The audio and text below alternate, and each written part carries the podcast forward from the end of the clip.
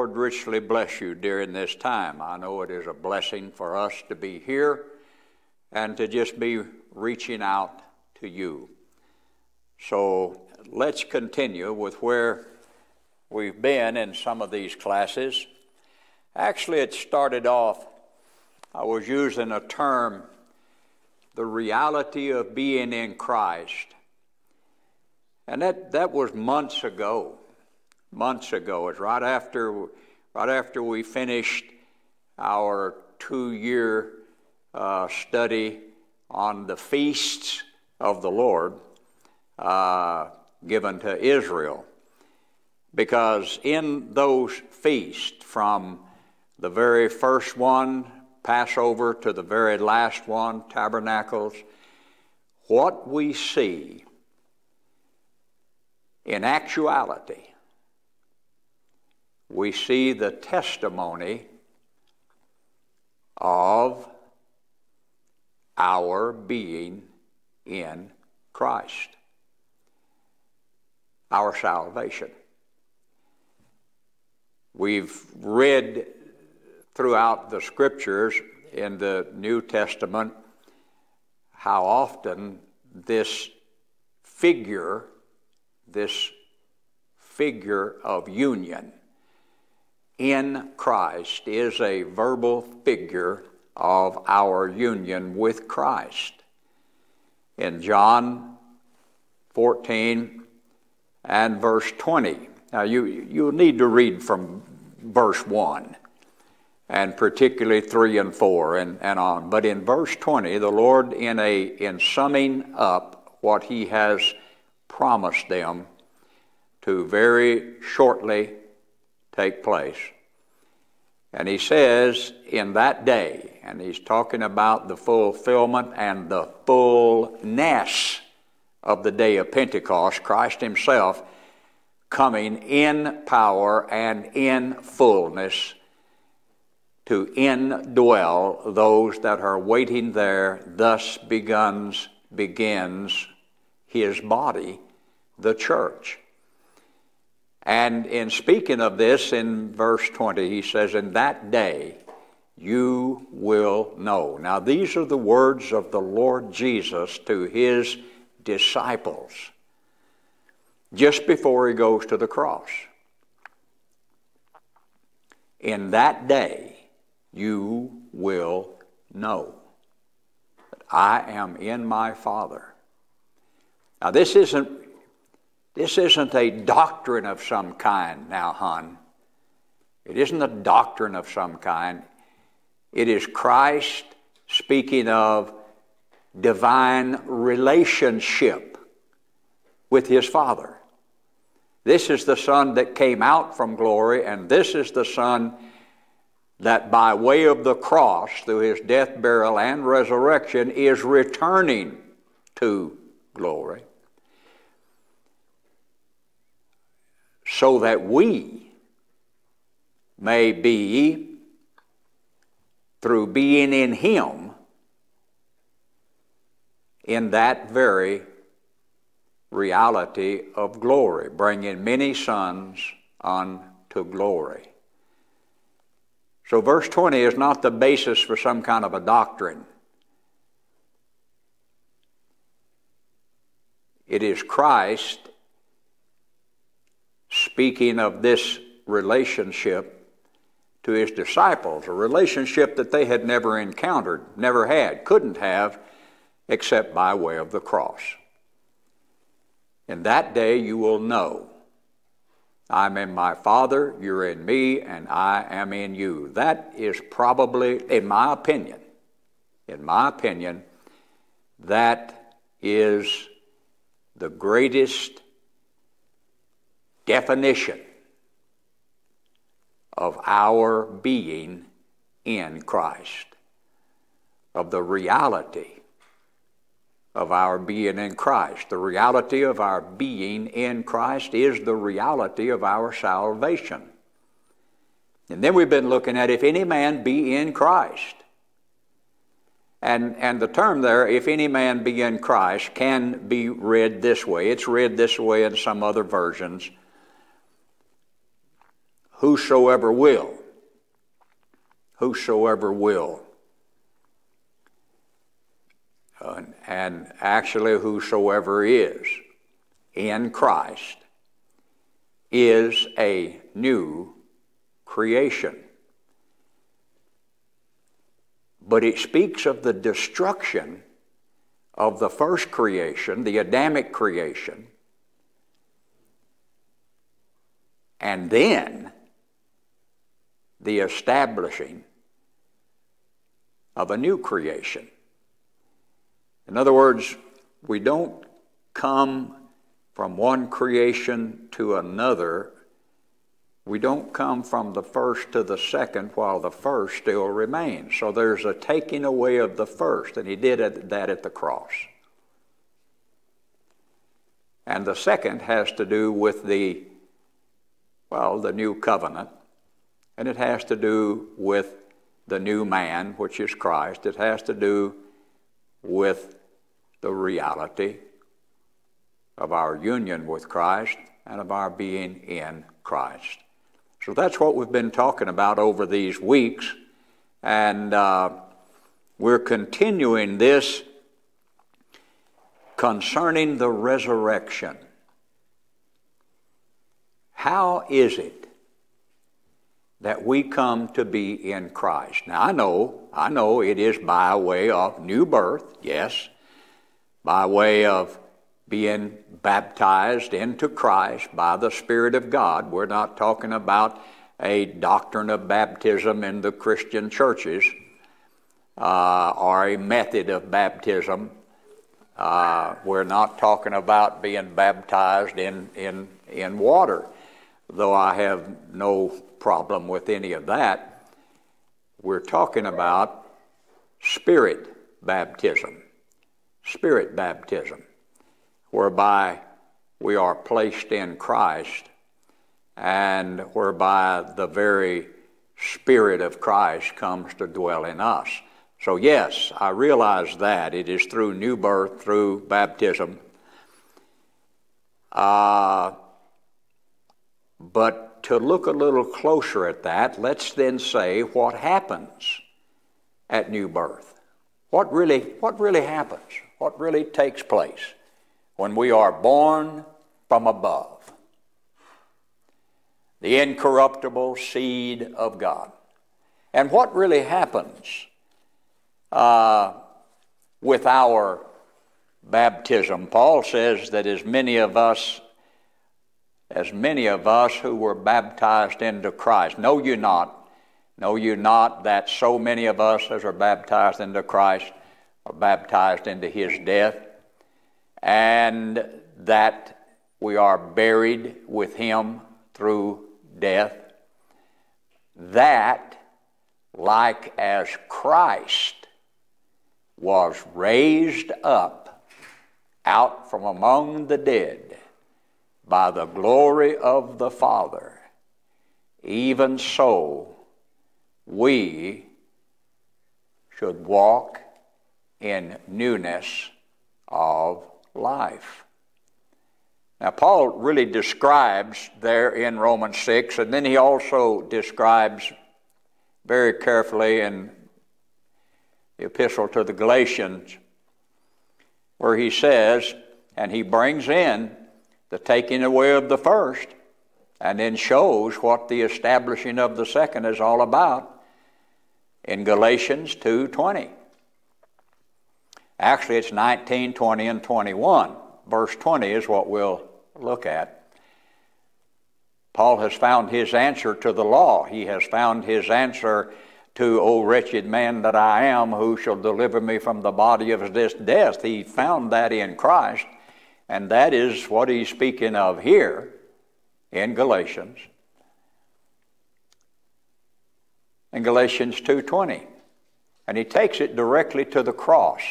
What I'm going to be talking to you about in just a moment has to be taken directly to the cross because we're going to be talking about the resurrection and the power of his resurrection. But where there is no death, then, well, there can be no resurrection. But where one died, and when one died, that one died for all. The better translation of that would be when one died, all died with him. He brought one whole creation into that death. So when one died, all died with him. But out from that, one came forth in the power, in the virtual, almighty, superseding power of life. See, Hunt, most of us, Christians I'm talking about, and people in general, but most of us measure life by what we know life to be in the flesh. In the flesh. We measure life. You think about this now. Just be honest. Just be honest. You think about this. The great tragedy of death is not really physical death, it's the death of our soul. It's spiritual death. It's being dead in sin, separated from God. Not too many think about that. They think about how long they're going to live in this body. Okay, there's a, there is a greater truth with regard to life than breathing air and functioning as a body. Uh, and that truth is that except Christ be in you, life is not there. Except Christ be in you, then you have no life.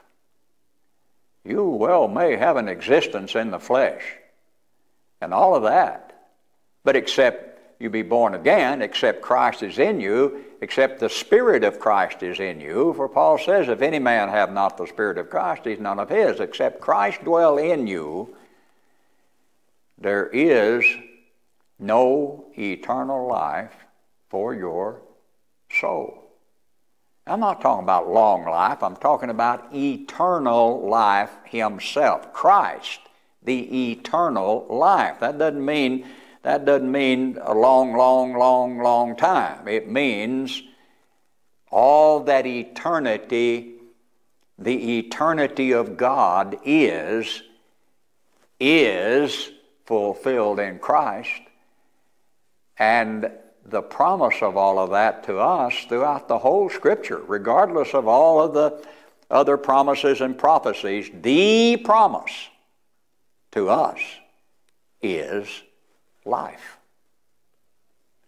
And, and I, I, I'm continuing to just say life because we usually would say life eternal. But when I say life eternal, and most Christians hear that, they're thinking about yes, that means us living a long time. No, it doesn't. That means Christ Himself living in us.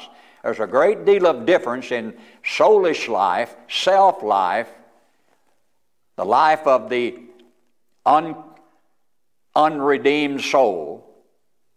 A lot of difference between self life and soulish life and eternal life, which is Christ Himself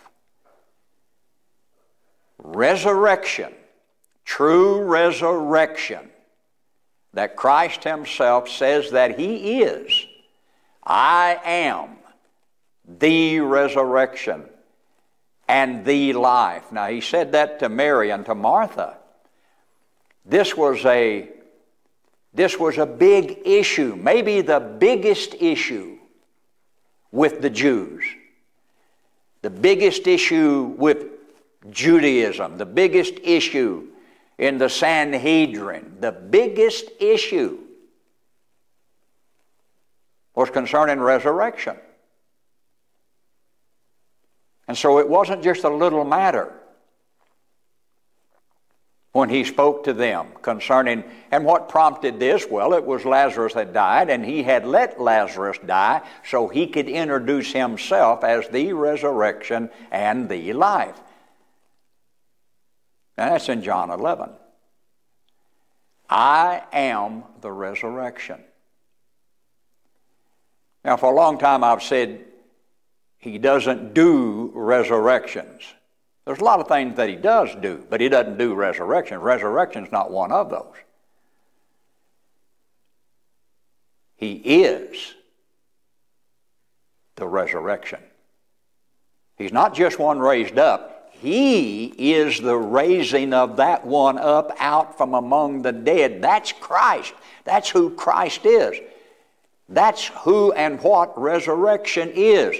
And it's only because that one lives in us that we are in Him by resurrection. Now, I've gone around the mulberry bush to get to all of that, but I know, yes, born from above, born again. But when I think of how is it that we are a new creation, what brings a new creation into existence, what brings into existence His body, it has to be because of Him living in it. And, and that's, that's he comes by new birth, yes. But who is he? Because most folks, hun, even if they believe in being born again, born from above, it's reduced down to a definition as weak as well. It just means that all of our sins are forgiven. We're all cleaned up. Uh, and one of the one of the sayings is, you know, cleaned up and ready to go up, and all of those kind of things. Our salvation is that we, we are, now our sins are all forgiven. Well, beyond that, if we want to take that definition to its ultimate, to its ultimate intention, to its ultimate purpose, then you're going to have to take it there in the person of Christ and realize that our salvation is Christ Himself living in us. And he says as clearly as he can, and takes this great occasion of the death of Lazarus to say what all Judah and all Judaism, rather, and all the, the religion of the Jews at that day and that time are arguing about, but it is a main point among them, and he presents himself as that very thing. He doesn't present himself as one who can do that thing. Now, they know he can heal the sick, they know he can multiply the fish and the loaves, they know he can turn water into wine, on down the line. We can go with that. They have seen him do it. What they don't know, what they do not understand, is that He is that resurrection. That the whole of their Bible, of their scriptures, of their scrolls is full of. That the very great promise of God given to them is based upon. That in fact, that in fact, that promise concerning their Messiah is this absolute and supreme victory of Messiah over death. Well, that came true with Christ. That came true with Christ. It may be so that some, and, and it probably is so, that the Jewish nation of its own and many Jews are still looking for what Christ is and who Christ is. And it's who Christ is that we're talking about right now.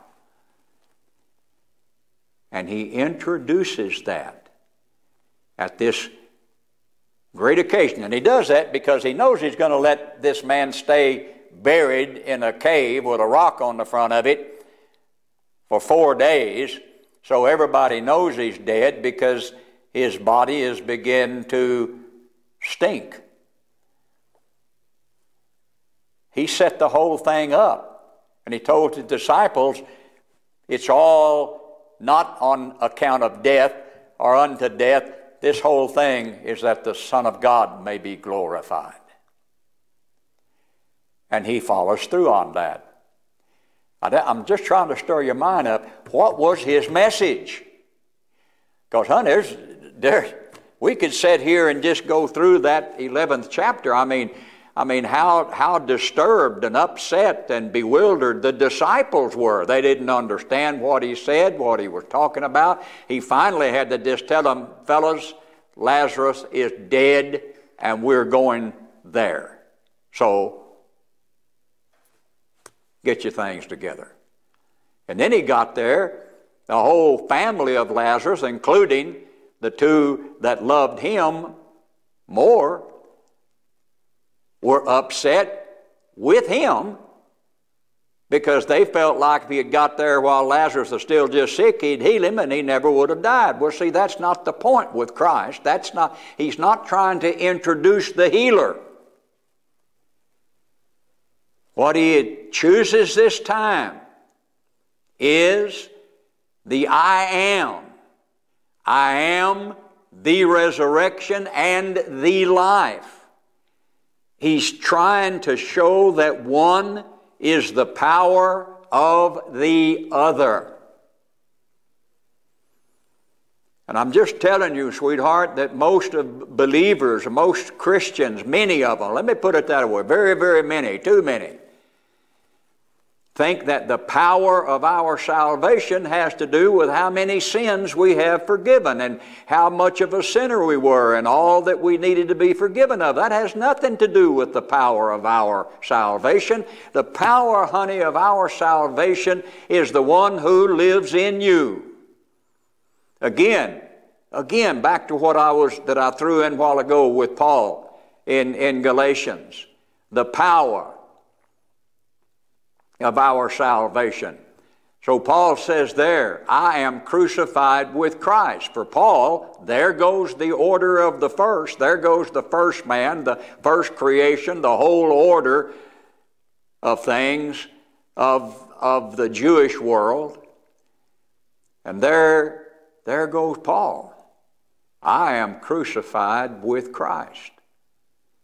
Not I was, I will be, I wish I were. I am crucified with Christ. And he that has been see that's something that he didn't that he didn't have to approve. That's something that that he didn't volunteer from. That's a reality of his salvation that he has seen in the person of Christ. He has come to realize that when Christ died, Paul died with him. If you want to correct me on that and say, well, it was Saul, well, okay, it was Saul. But that's just a natural name change. It was Paul. And it is Paul who is being called Paul here who said, I am crucified with Christ. Sweetheart, we're talking about the taking away of the first. And yet then he says, Nevertheless, nevertheless, I live. Uh oh. Now just think about this a minute. He could have said, I'm crucified with Christ, but Christ lives. And just say that as a fact. But he isn't speaking here of just a fact that Christ was raised up out from among the dead. Paul wants those to whom he is writing to see that that Christ is raised up out from among the dead that he might live in those who have come to him,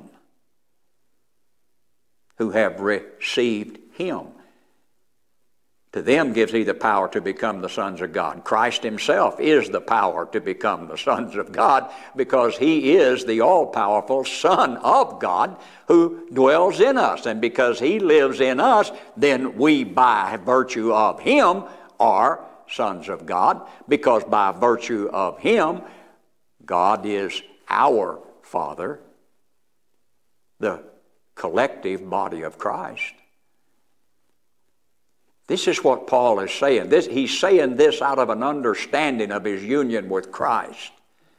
It's unfortunate that most of the time this verse is read uh, and even taught upon to some degree. It's not being read nor taught upon out of an understanding of Christ. It was written in an understanding of Christ. Nevertheless, I live. But wait a minute. See, the whole focus here is not upon Paul. Paul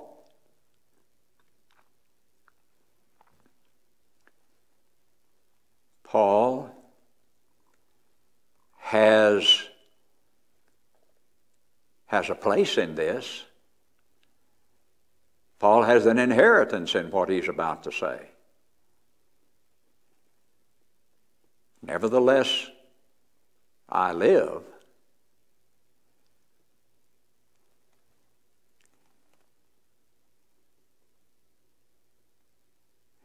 I have come from death unto life. Not just being dead in sin, being dead in Adam, separated from God by that whole creation.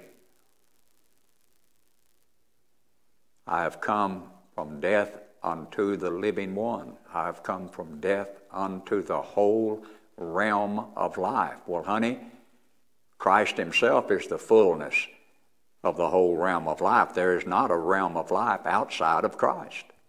Paul knows this. That's why he writes the way he does. You need to look at that one verse. It's just a sentence.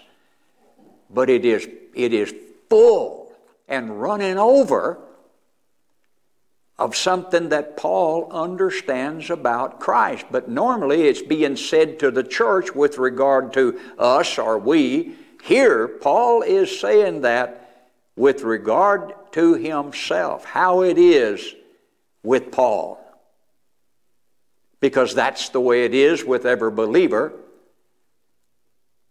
to whom he speaks. But he's using himself here. I mean, he, it's, it's a very, it is a very personal matter. Just like it is when it says, I have suffered the loss of all things. By means of, by means of the extreme excellency of the knowledge of Jesus Christ, my Lord. In the seeing of Him, I have seen the nothingness of all else, and I have seen the allness of Him. By that means it's a very personal thing with Paul. I'm not talking about my own little personal salvation. But, sweetheart, you and I are gathered together in Christ. We are one body. And it carries His name, not mine or yours. So I'm not so much talking about a personal salvation as I am telling you that salvation is very personal. Why? Because except He live in me, I'm deader than a doorknob. I have no life. I've got a body that's breathing, but I have no life except Christ live in me. Now, darling angel, that gets really personal. Really personal. Hallelujah. And Paul is looking at that here, but he starts off, I'm crucified with Christ. Nevertheless, I live. But then he, but then he says it. Yet not I not I. Not I. Can you believe how much perversion has been attached to those three or four little words?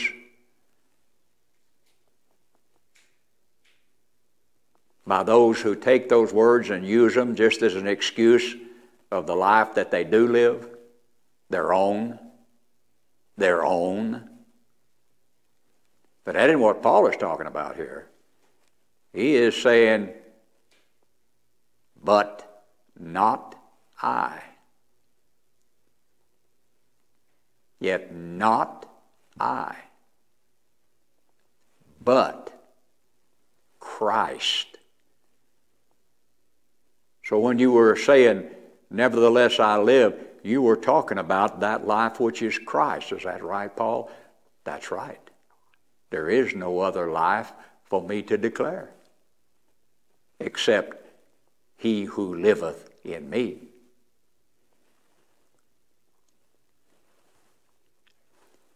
In some of this, we will read Revelation 1, verse 17 and 18. You can look at it whenever.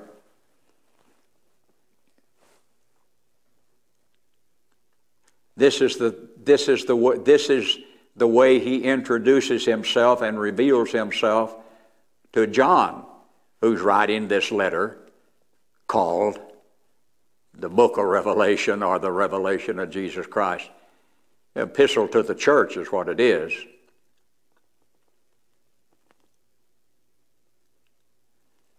And what does he say? John falls at his feet as one dead. He reaches down and touches him with his right hand and tells him not to fear. I am the first and last. But then, then he gets personal. And he says, I am he that liveth. Revelation 1 17 and 18. I am he that liveth. My word, hon. That goes straight to your to the heart of your soul. Not if you're reading that verse, but if you're hearing that voice. If the Lord is really speaking in you by the Spirit of the eternal truth, the Spirit of Christ Himself, the eternal Word, if you're hearing His voice, I am He that liveth. Fear not, I am He that liveth. Oh my. You know, when we get, do you, do you realize, hon, when we get confused about, you know, our life in the natural realm of things, decisions we have to make, things we have, purchases we have to make, people that are around us, what we'd like to do, all these kind of things that, that are there.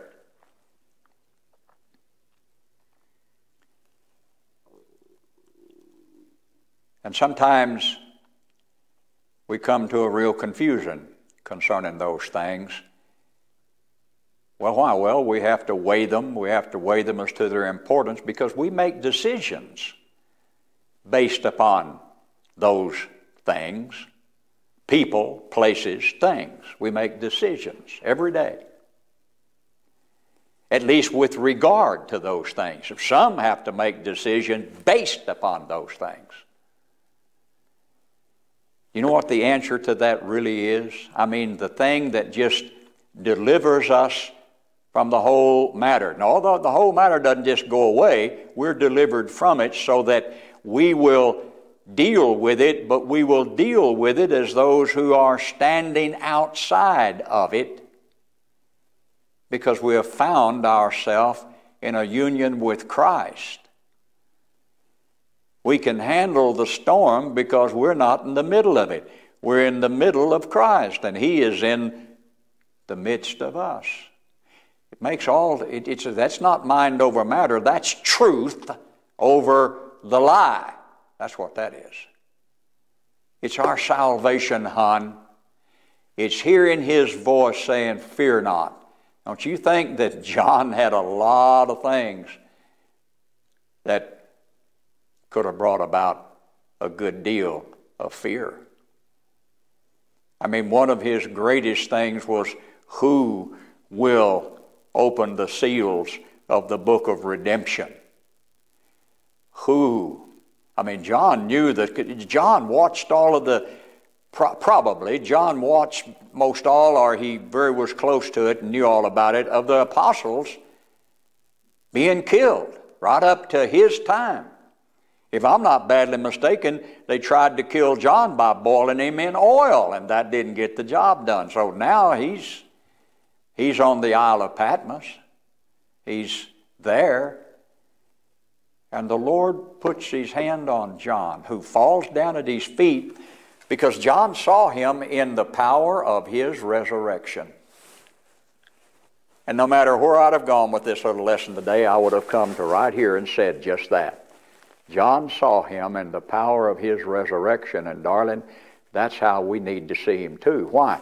Because that's who, what, and how he is.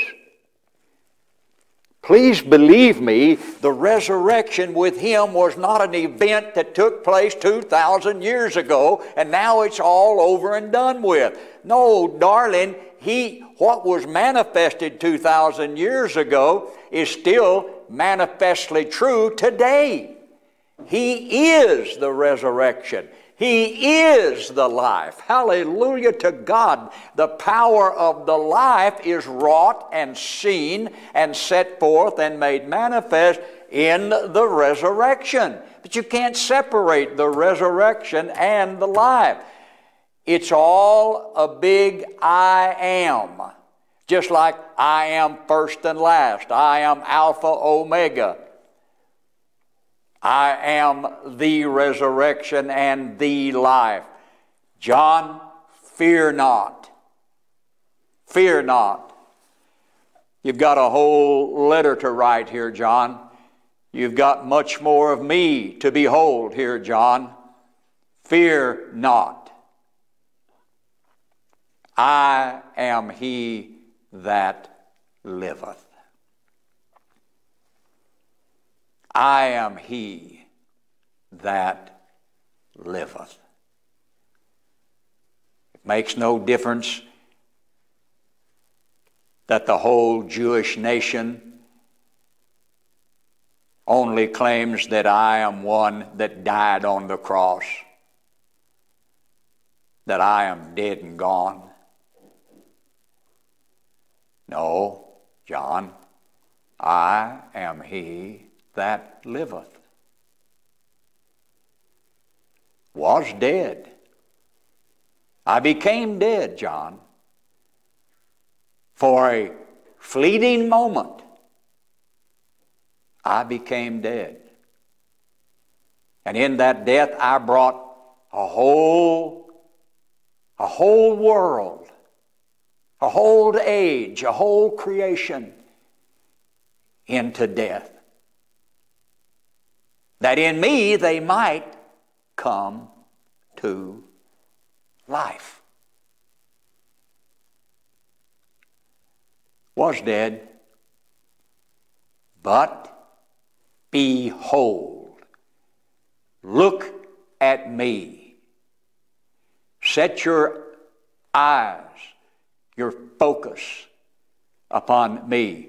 Behold, I am alive for the ages to the ages to the ages. I am eternal and eternally alive. Not only that, because he says, Amen. Now, I have, I have, I have taken death unto death and destroyed it. I have taken the devil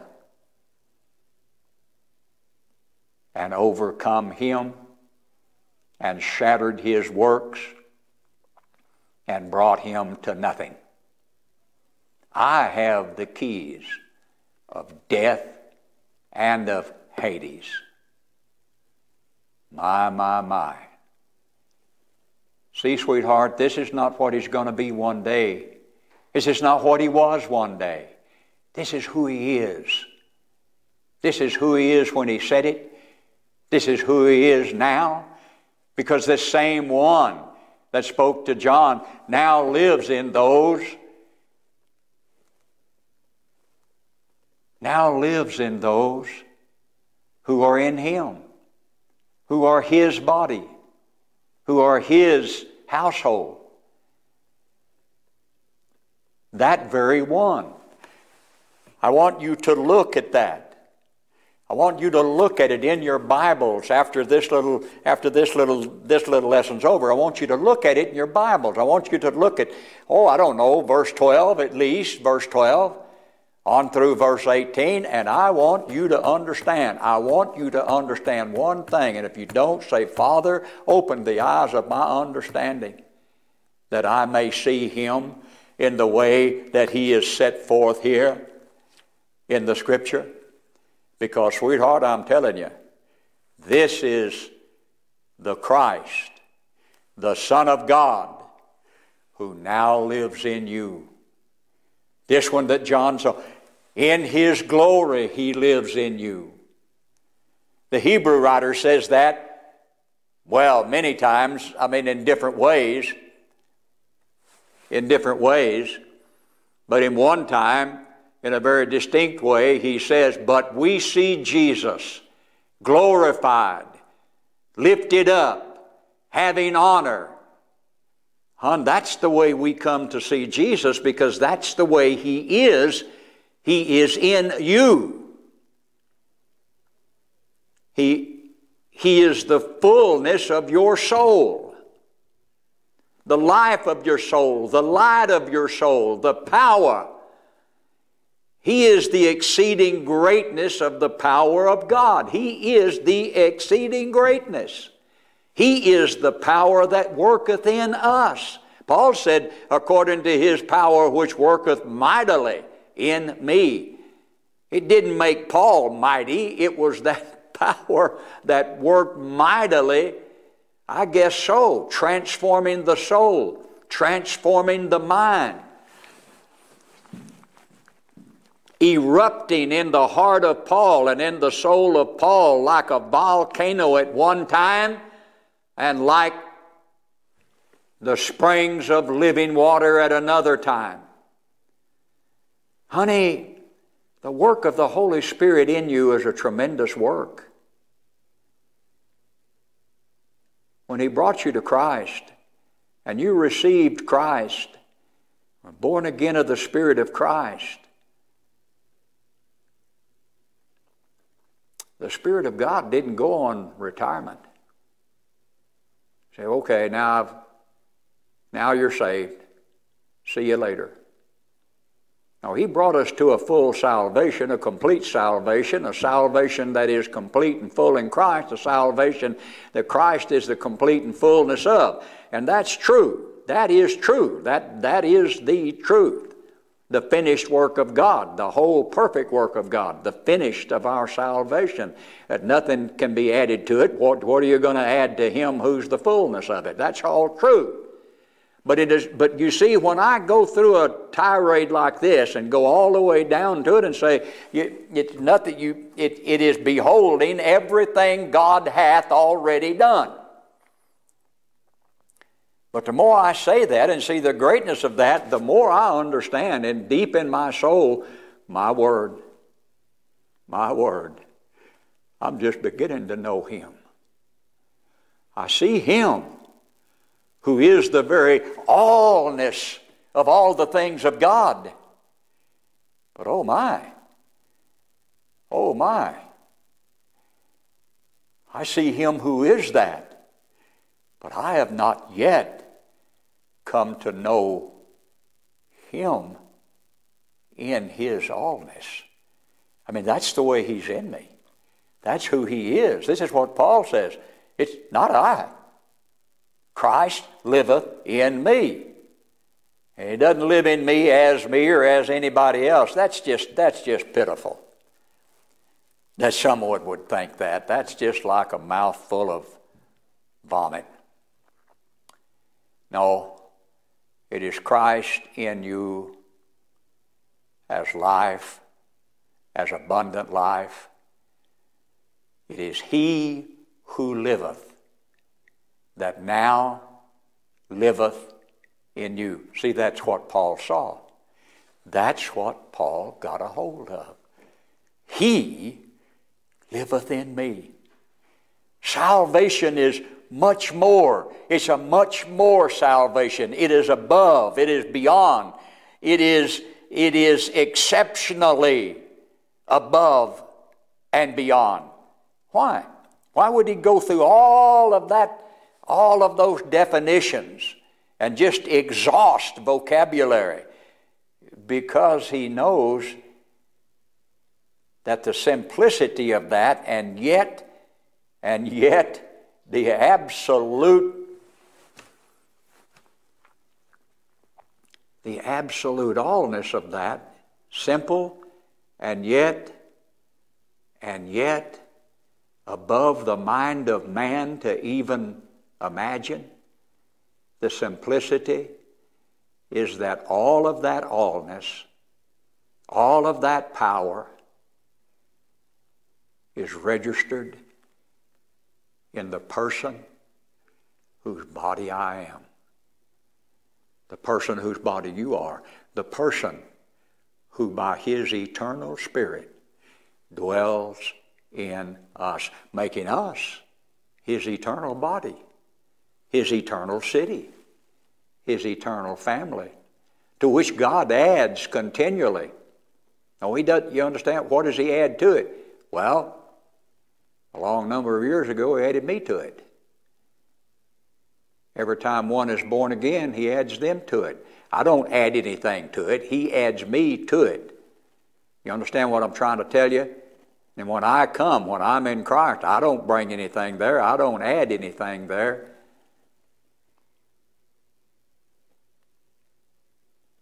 I have been brought to the place of fullness, to the place of completeness.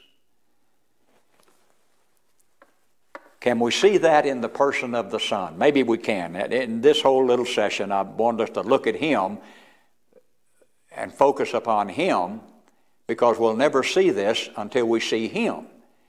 And you're certainly not going to find it in other people or, in, or even in religious doctrines. Just don't even go down that line.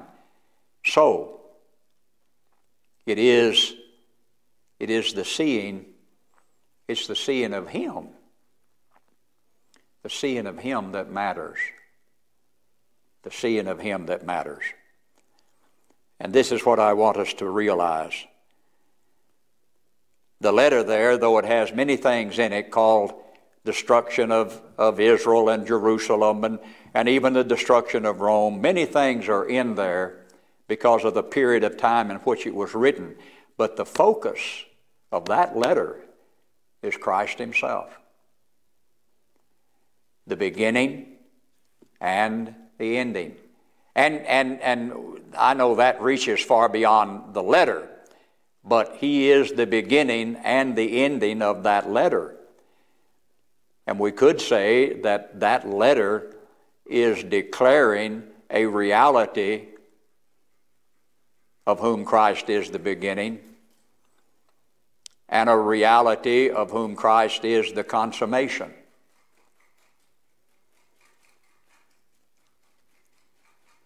It is a great picture, spiritual picture of our salvation.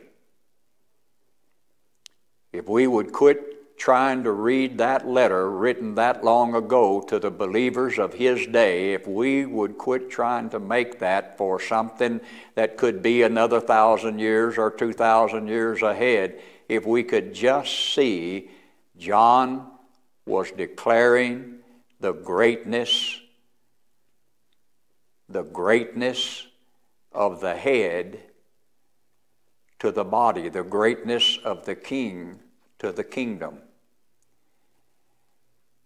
Because, darling, our salvation is great because our Savior is great.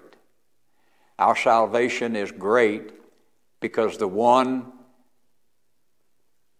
who exemplifies, the one who is the fullness of our salvation is great. You can't separate salvation from the one who is our salvation, Christ Himself.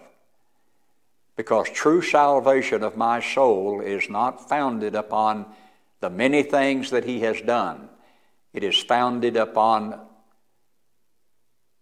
the eternal thing that He is and will always be that in my soul. Blessed be the Lamb of the living God.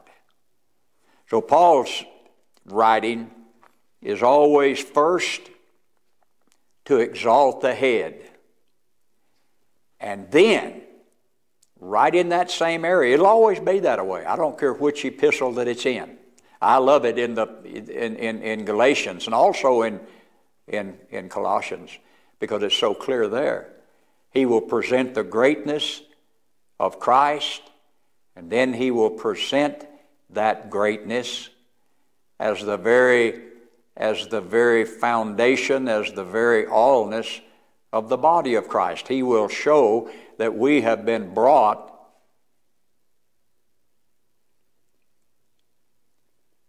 into all that Christ hath both done and that which Christ is. Is He the resurrection and the life? We have been brought right into the resurrection. I'm going to stop right here because what I said was, How cometh this union? How is it that there is a new creation? By what power is the new creation of God? It is by the power of His resurrection. I want us to look at the exceeding greatness of His power maybe in our next lesson to just focus on it. I could switch over and right now in the two minutes I've got left and read the verses and all of that, but I'm not going to do that.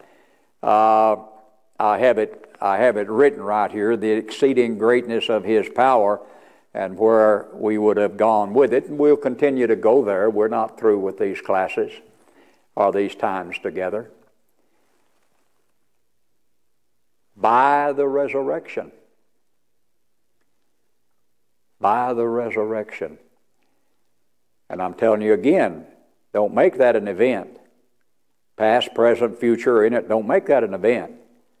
It's not an event, it's Him. It's Him. Oh, well, I won't tell you that it's not eventful to be born from above, but it's not an event because maybe in a twinkling of an eye and a very short period of a moment, you've been born from above, but you've been born of eternity. you understand what I'm trying to tell you? Bless the Lord.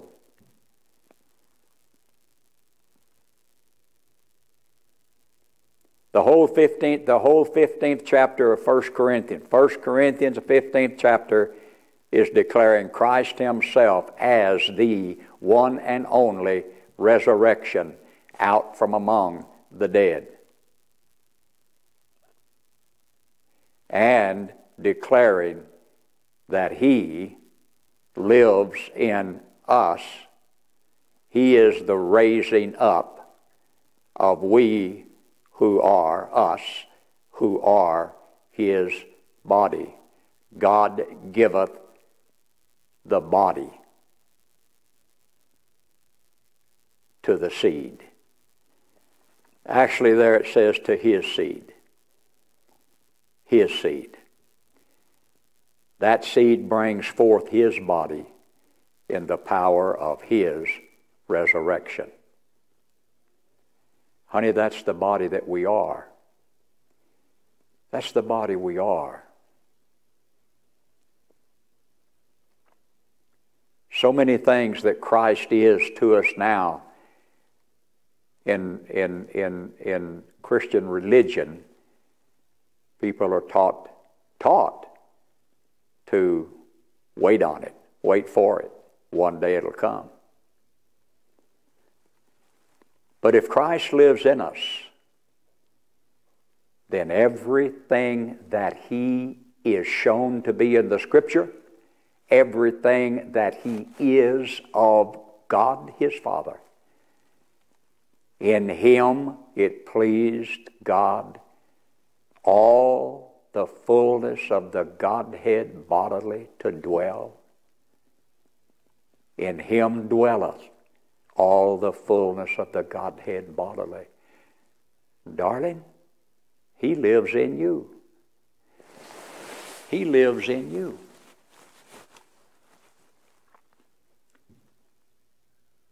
He lives in you, not I, but Christ who liveth in me.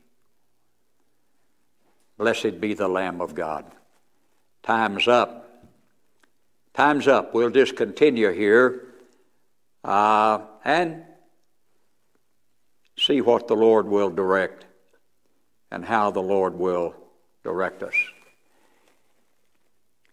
You might want to read Ephesians 1 and Ephesians 2. You might want to then focus on Ephesians 1, verse 18 through uh, the end of uh, chapter 1, verse 18 through verse, uh, let me see, um, uh, well, through, through, through the end of chapter 1 of Ephesians. And then you might want to read the first few verses of chapter 2, just to be reading them so you'll be so you will have read it because we'll be talking about those verses. Uh, there's a lot there. And every bit of it's Christ. Almost every word in those verses could be translated Christ. I mean it. I'm telling you the truth. We'll look at it. Lord bless, folks. Thank you for being with us. Thank you once again to many of you that we hear from in different ways phone calls, emails, uh, just wonderful ways of fellowship. And speaking of fellowship, remember our June conference. June conference starts June the 21st, and that goes through June the, I think it's 25th. It goes Monday through Friday. And we'll have information on the website concerning that. If you want to know anything about that conference, you can call us here, email, email or call. Uh, and we'll certainly talk with you about it. But it is the last full week, full week of June, which is from June the 21st, Monday through Friday. So remember that, and thank you for your gracious support, for your support, because many of you do share with us in that way. And I want you to know that when you do, it enables us to continue to reach forth with this gospel. I'm not telling you it enables us to continue to have a building, to continue to keep the building up, no, but to continue this outreach of this gospel by way of internet throughout the church and around the world. And you'd be surprised how many hungry folks we find by way of internet, and then we continue to minister to them in any way we can, and in every way we can. So, the Lord bless. See you before long. Amen.